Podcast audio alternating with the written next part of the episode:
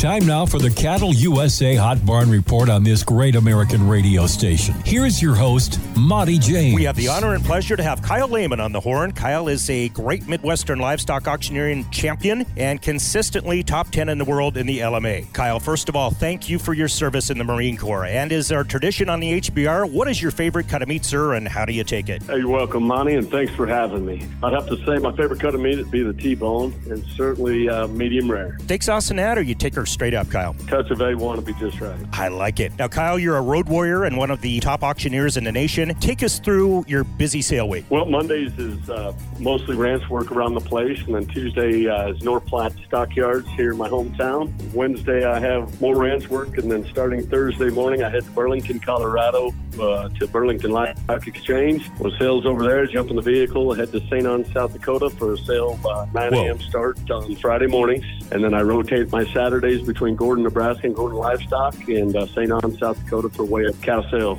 uh, there in St. Onge's. That, my friend, is a busy week. So, how many miles typically would you put on your rig? Well, I'd say on a full week, if I'm uh, not filling in anywhere else on Mondays and Wednesdays, generally about 1,800 miles.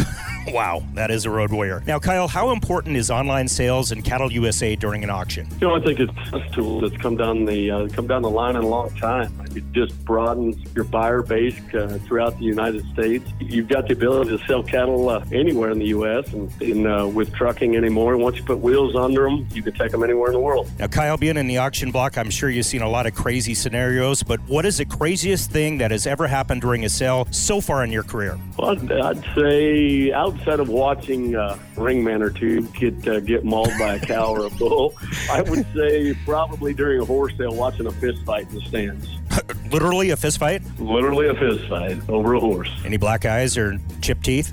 Uh, you know, they escorted him out, so I didn't get to see much of the aftermath, but it was sure the entertainment value was certainly there. Never a dull moment. Now, Kyle, any advice, uh, you being a top ranked auctioneer in the United States, any advice for young folks uh, possibly considering a career as an auctioneer? Well, that's a very good question. I would say, uh, first and foremost, it takes hours and hours of practice. The second would be uh, try to stay humble and, and don't be afraid to, to step outside the box for the opportunity. I always say op- success is when uh, opportunity meets preparation. And, uh, you know, my first job as an auctioneer, you know, I would show up in the morning, sort cattle all morning, uh, work the ring for the feeder cattle sale, just for the opportunity to uh, sell 10 cows, weigh up cows. And then after the sale, you know, our agreement was that I'd load trucks. I mean, I made a, I made a 12, 13, 14 hour day just to be able to sell 10 cows. Kyle Layman, North Platte, Nebraska. Kyle, give us a chant and take us on out of here. All right, here, 90, now 1, 2, 91,